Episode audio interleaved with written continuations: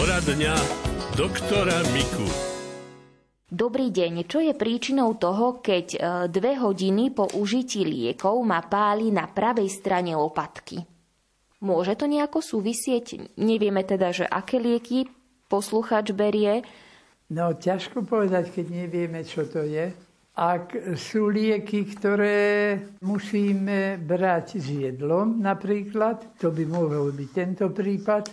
A môže to byť, že sú to obyčajné vetry. Tak brucho, ktoré má zohnuté a ukrčené a stlačené, treba do pravého uhla, čiže v pravom uhle sedieť a povoliť opasok a uvoľniť aby sa mohlo pohybovať.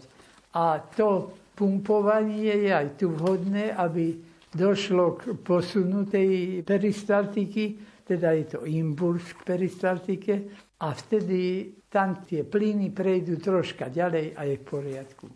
Ale nie je to nebezpečná vec. Tam stačí s tým bruchom troška pohýbať a sa to upraví.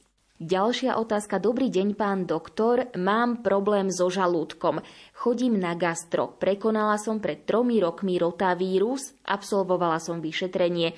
Zistili, že mám gastritídu, bližšie neurčenú, hemeroidy druhého stupňa, cukor v stolici, svalovinu v stolici, histamínovú intoleranciu. Užívam lieky, no necítim sa lepšie. Prosím o radu, čo by bolo dobré, čo by pomohlo. Dietu držím. Ten rotavírus, ktorý ste mali, ten vám to nespôsobuje, lebo obyčajne, keď to doznie, potom už nie sú dodatkové dáke následky, ale tam je dosť potrebné, aby ste sa pravidelne stravovali.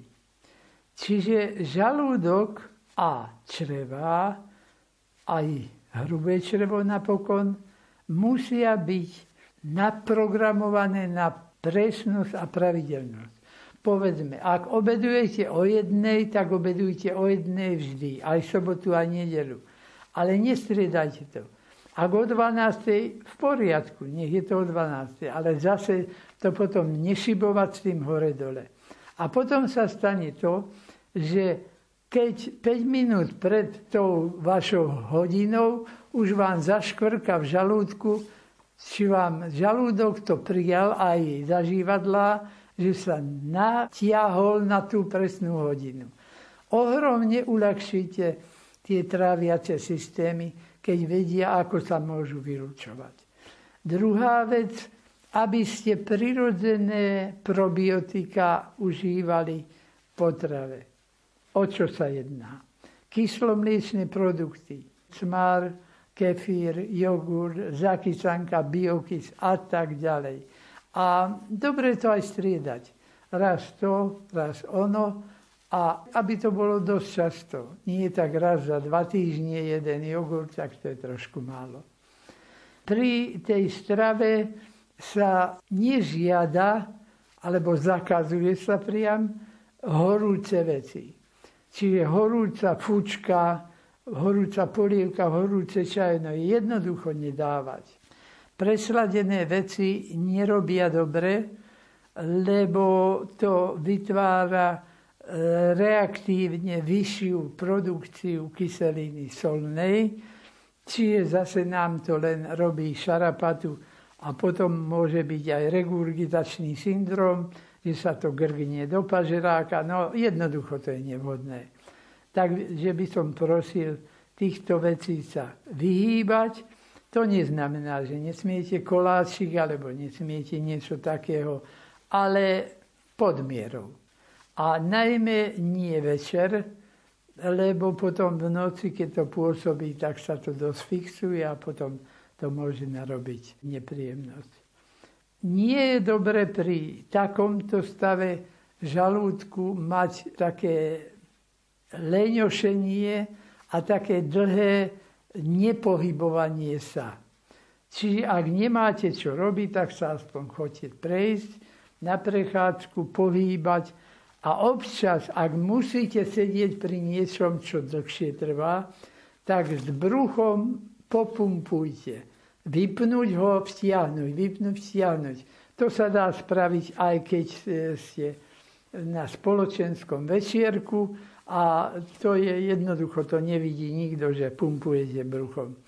A tým činom vlastne stimulujete peristaltiku žalúdka, peristaltiku čriev. Je to veľmi dobré. Tekutín užívajte dostatok. Ak sa potíte, tak pochopiteľne viac o niečo, ako keď je to bez potenia a bez straty tekutín. Radio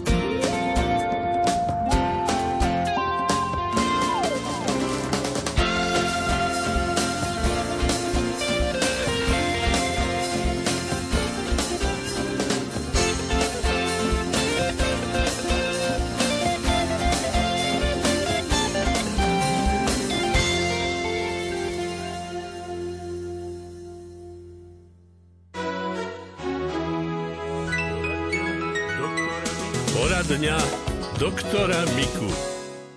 Často sa mi stáva, že sa v noci zobudím na to, že mi trpnú nohy. Cítim také mravčenie až pálenie, ako po spálení na slnku. Je to taká horúca bolesť. Niekedy to cítim, aj keď dlhšie sedím. Môžete mi prosím poradiť?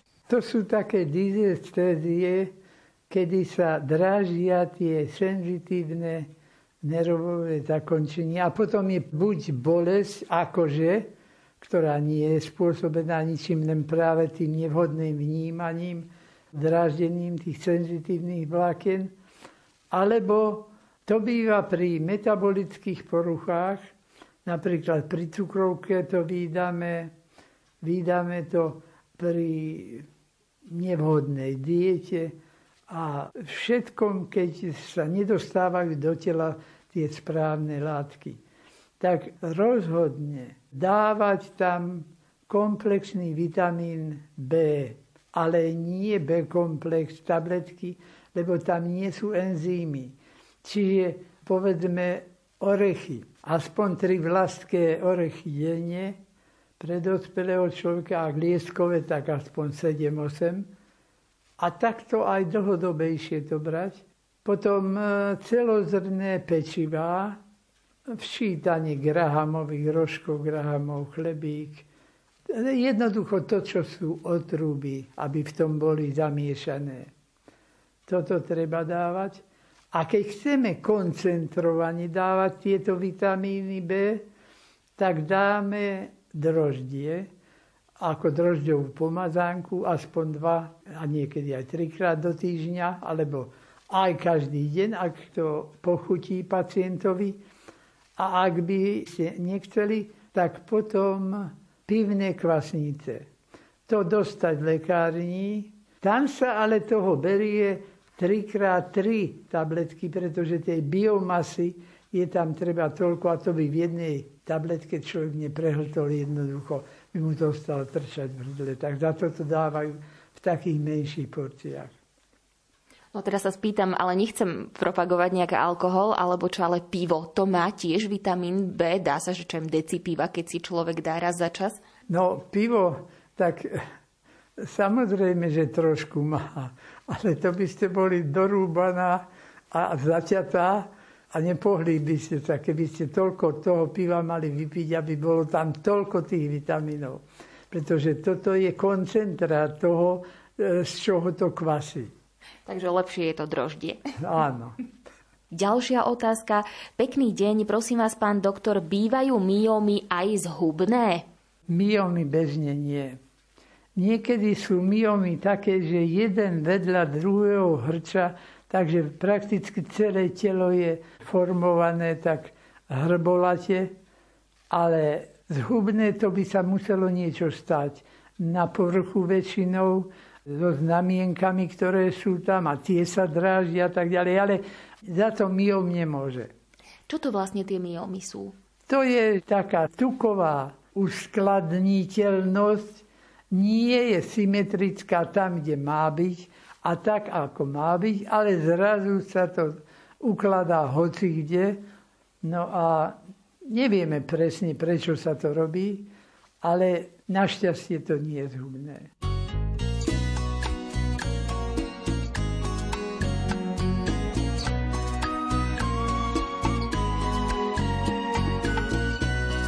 Tratado muchas veces de olvidarme pero el dolor profundo en mi alma ya no quiere alejarse de mí. Y he tratado muchas veces no pensar en tu existir, pero tu imagen me tiene prisionera. de amor que nunca viví. Anda con quiero más sufrir. La vida me ha enseñado muchas cosas y sé que no soy para ti.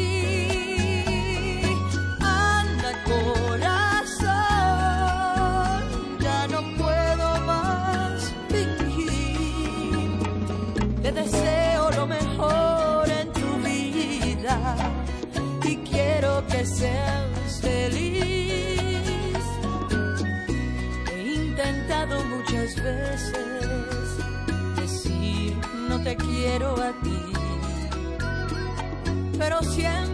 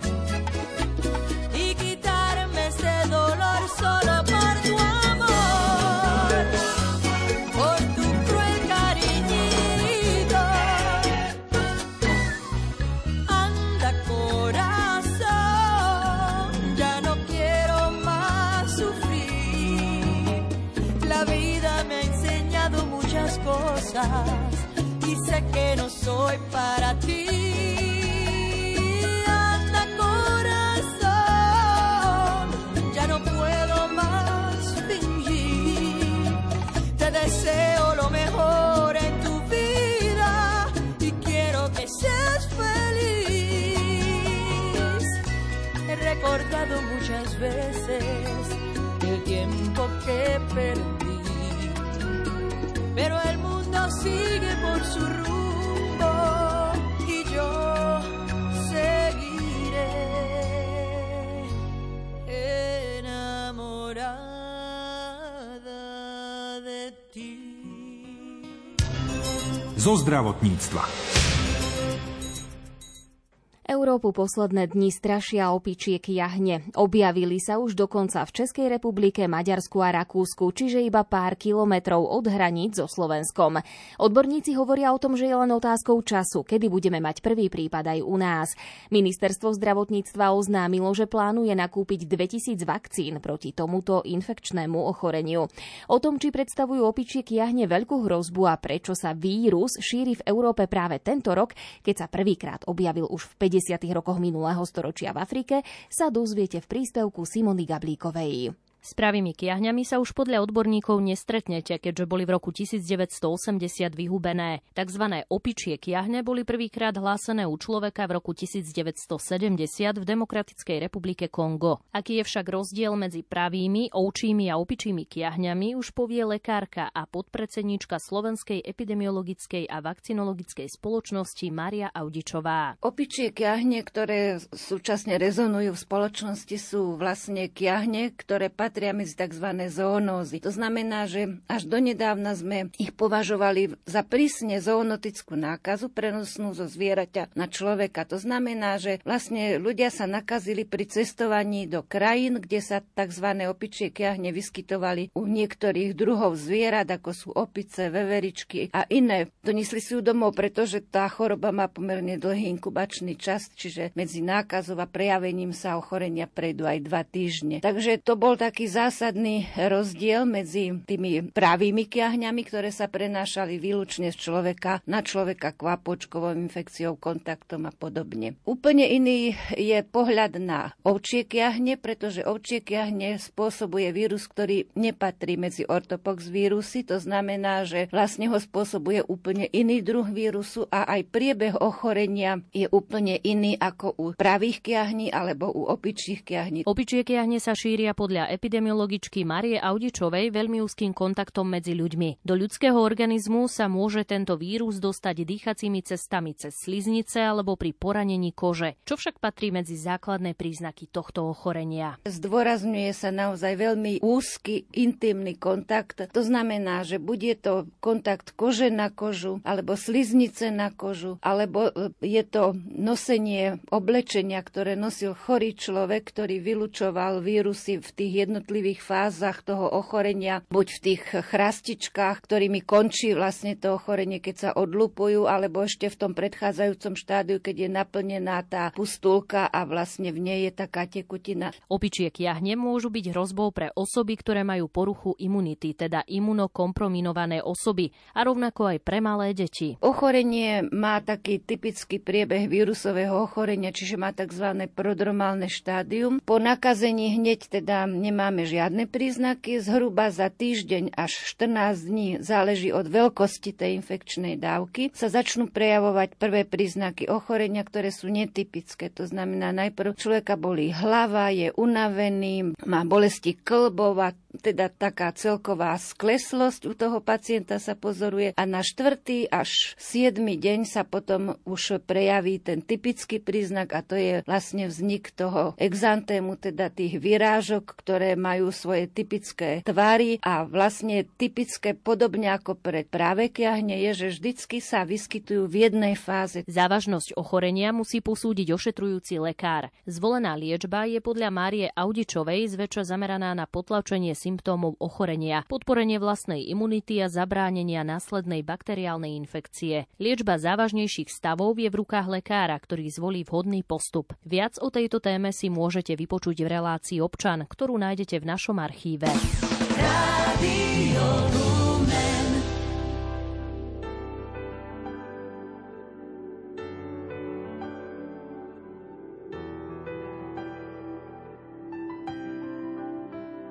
Keď sa zdá, že dobro zhaslo, vtedy príde niekto vie.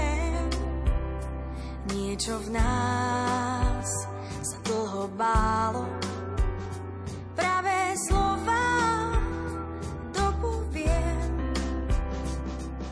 Je teraz pre nás táto chvíľa, my sme krv, čo blúdi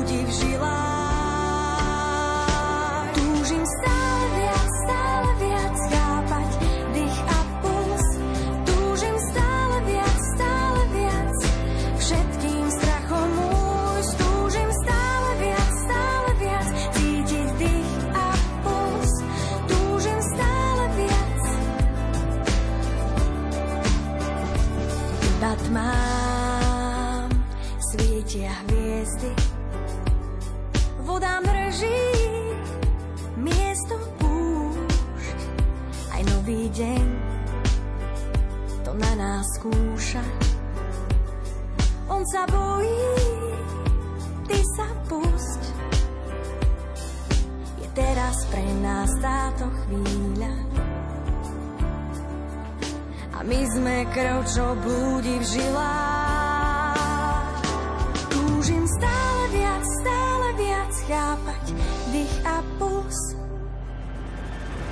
Túžim stále viac, stále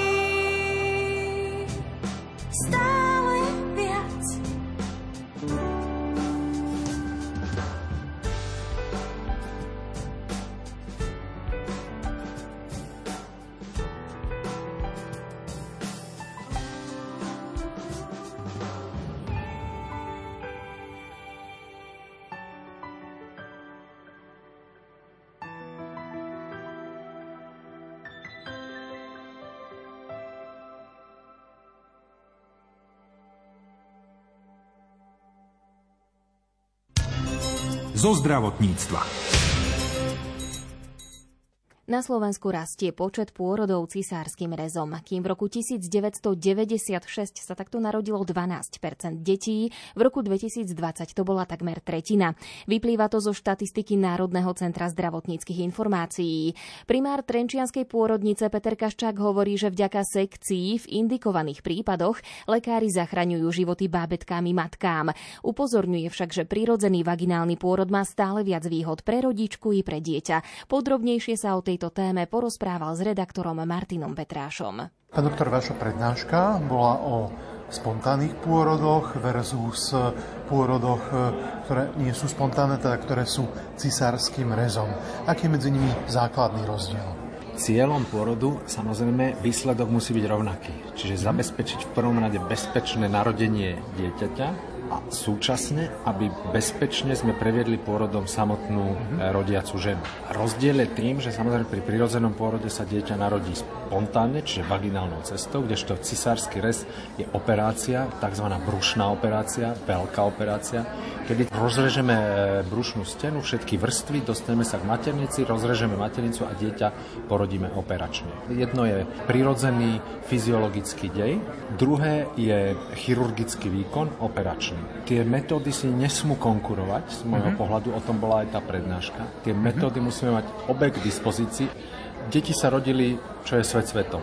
Ale samozrejme, tá príroda vie byť krutá, ako som to hovoril, a úmrtnosť a chorobnosť matiek a detí bola veľmi vysoká. Vďaka pokrokom v pôrodníctve a jedným z tých pokrokov je bezpečný cisársky rez. Mm-hmm. Vieme dnes aj v situáciách, keby by v minulosti došlo k vážnym problémom, porodiť zdravé dieťa a udržať zdravie žene. Ale nesmieme túto situáciu, alebo nemali by sme ju zneužívať, pretože jednoducho sa pozerať, že ten cisársky rez je jednoduchší, rýchlejší, mm-hmm. pohodlnejší, tak tá pohodlnosť nás môže dobehnúť a mnohokrát už aj dobieha, pretože má to zásadne viac komplikácií, priamých, bezprostredných do budúcna, ovplyvňuje to zdravie detí a adaptáciu tzv. po pôrode dieťaťa bezprostredne a aj do jeho ďalšieho života. Mhm. Dožadujú sa možno anxiózne rodičky takéhoto typu pôrodu?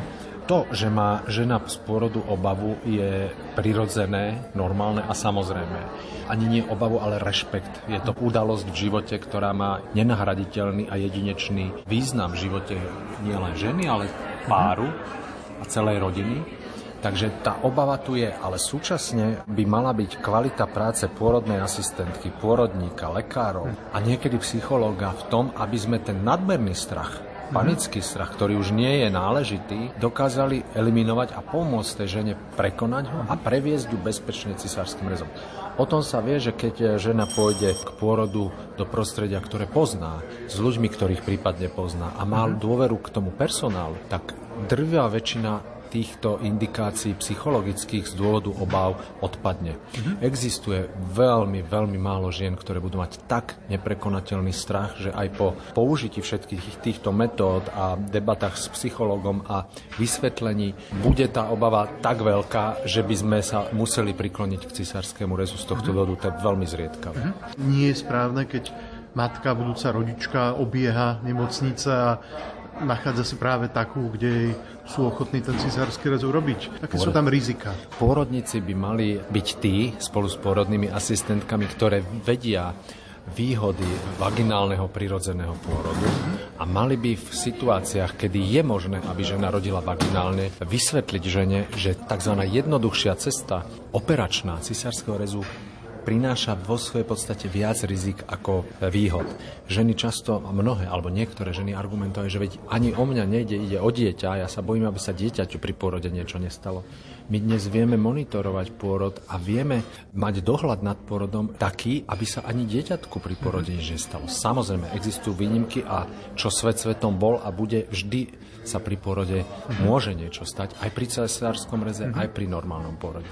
A dnes ale aj neonatológovia, čiže ten argument, že aby len dieťatku sa niečo nestalo, dnes lekári, neonatológovia, čiže novorodeneckí lekári, sú tí, ktorí nám ukázali na veľkých dátach vo svete, že aj pre dieťa je obrovským benefitom, keď sa narodí normálne. Pre jeho bezprostrednú adaptáciu po narodení, pre vzťah medzi tou matkou a dieťaťom, tomu sa hovorí vzťahová väzba, pre začiatok dojčenia. A ukazuje sa, že aj pre mnohé ďalšie choroby v jeho e, budúcom živote, mm-hmm. dokonca v dospelosti. Takže máme obrovskú možnosť ovplyvniť zdravie celej populácie. Takže rizika operačného výkonu, a ja nechcem brojiť, my nemôžeme byť proti cisárskému mm-hmm. rezu, naopak musíme byť vďační, že ho vieme urobiť mm-hmm. väčšinou bezpečne, ale treba si uvedomiť, že je to veľká operácia, mm-hmm. ktorá má svoje bezprostredné rizika pri operácii, mm-hmm. čo znamená krvácanie, poranenie orgánov brušných, mm-hmm. tromboembolia, čiže zražanlivosť krvi. My to všetko síce ovplyvňujeme, ale nikdy sa to nedá eliminovať. To sú tie bezprostredné rizika operácie, ale aj ďalšie rizika dlhodobých následkov. Žena, ktorá raz rodila cisár cisárským rezom. Väčšinou rodí znovu cisárským rezom, je vystavená komplikáciám v tehotnosti ďalšej, mm-hmm. pri ďalšom pôrode. môžu čakať ďalšie operácie v budúcnosti. Ten operačný výkon sa hojí jazvou, čiže tých komplikácií je mnoho.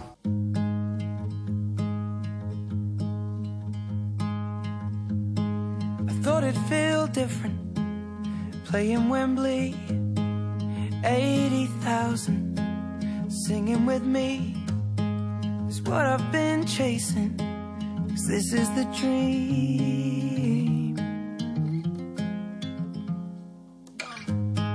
When it was all over I cleared out the room grabbed a couple beers just me and you then we start talking the way that we do.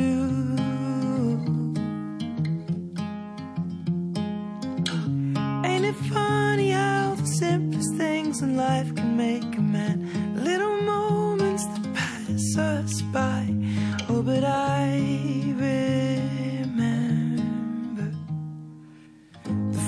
kiss, the first night, the first song that made you cry, the first drink, red wine on a step in Brooklyn. I still feel the first fight.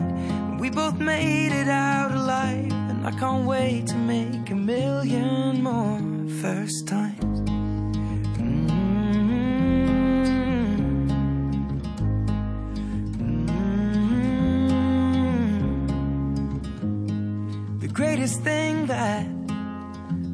I have achieved is four little words down on one knee. I said, darling, are you joking? And I just said, please.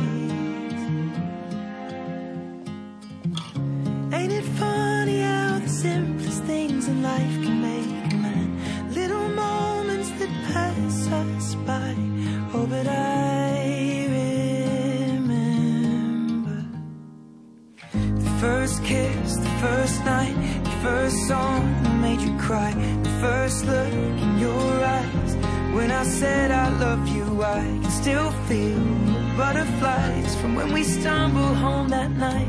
I can't wait to make a million more first times.